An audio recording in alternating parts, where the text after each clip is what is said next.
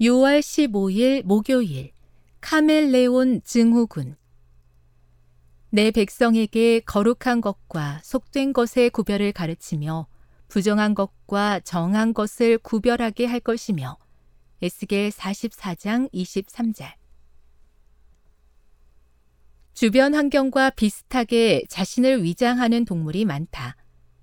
피식자는 포식자로부터 자신을 숨기기 위해 본능적으로 그렇게 움직인다.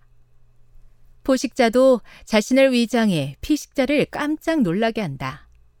자기에게 위협이 되는 천적의 시력에 맞추어 몸의 색을 조절하는 카멜레온도 있다. 그리스도인 중에서도 불편한 상황을 피하고자 세상과 비슷하게 섞이려는 사람이 있다. 그 와중에 그들은 죄악을 얼버무린다. 1876년 6월 15일자 사이언스 오브 더 타임스에는 그리스도의 가르침이라는 제목으로 엘렌 화이트의 통찰력 있는 기사가 실렸다. 내용은 다음과 같다. 죄가 죄로 보이지 않는 것이야말로 세상에서 가장 위험하다. 가장 심각한 이 악덕이 교회에도 퍼져 있다. 자기 도취 속에서 죄가 파고드는 것이다. 양심이 예민한 이들은 참으로 복된 사람들이다.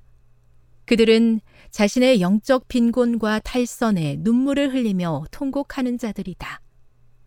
심령이 가난하며 하나님의 책망을 받아들이는 자들이다.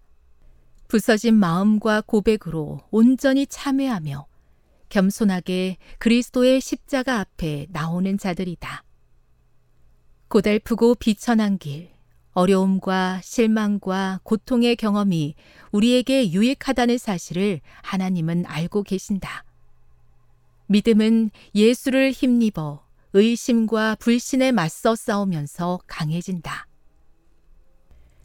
죄에 대해 변명한다고 죄로 물든 본성이 바뀌지 않는다. 오히려 죄에 취약해질 뿐이다. 엘렌 화이트는 세상 풍습을 따르면 교회가 세상처럼 바뀌지 절대로 교회가 세상을 그리스도께로 이끌 수 없다.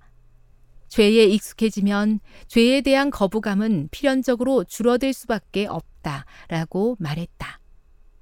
세상에 대한 수능을 언급하면서 에스겔 44장 23절에서는 하나님 백성의 지도자들은 거룩한 것과 속된 것의 구별을 가르치며 부정한 것과 정한 것을 분별하게 해야 한다고 말한다. 그런데 남에게 가르치기 전에 그 차이점을 확실히 인식하고 있어야 할 사람은 다름 아닌 자기 자신이다.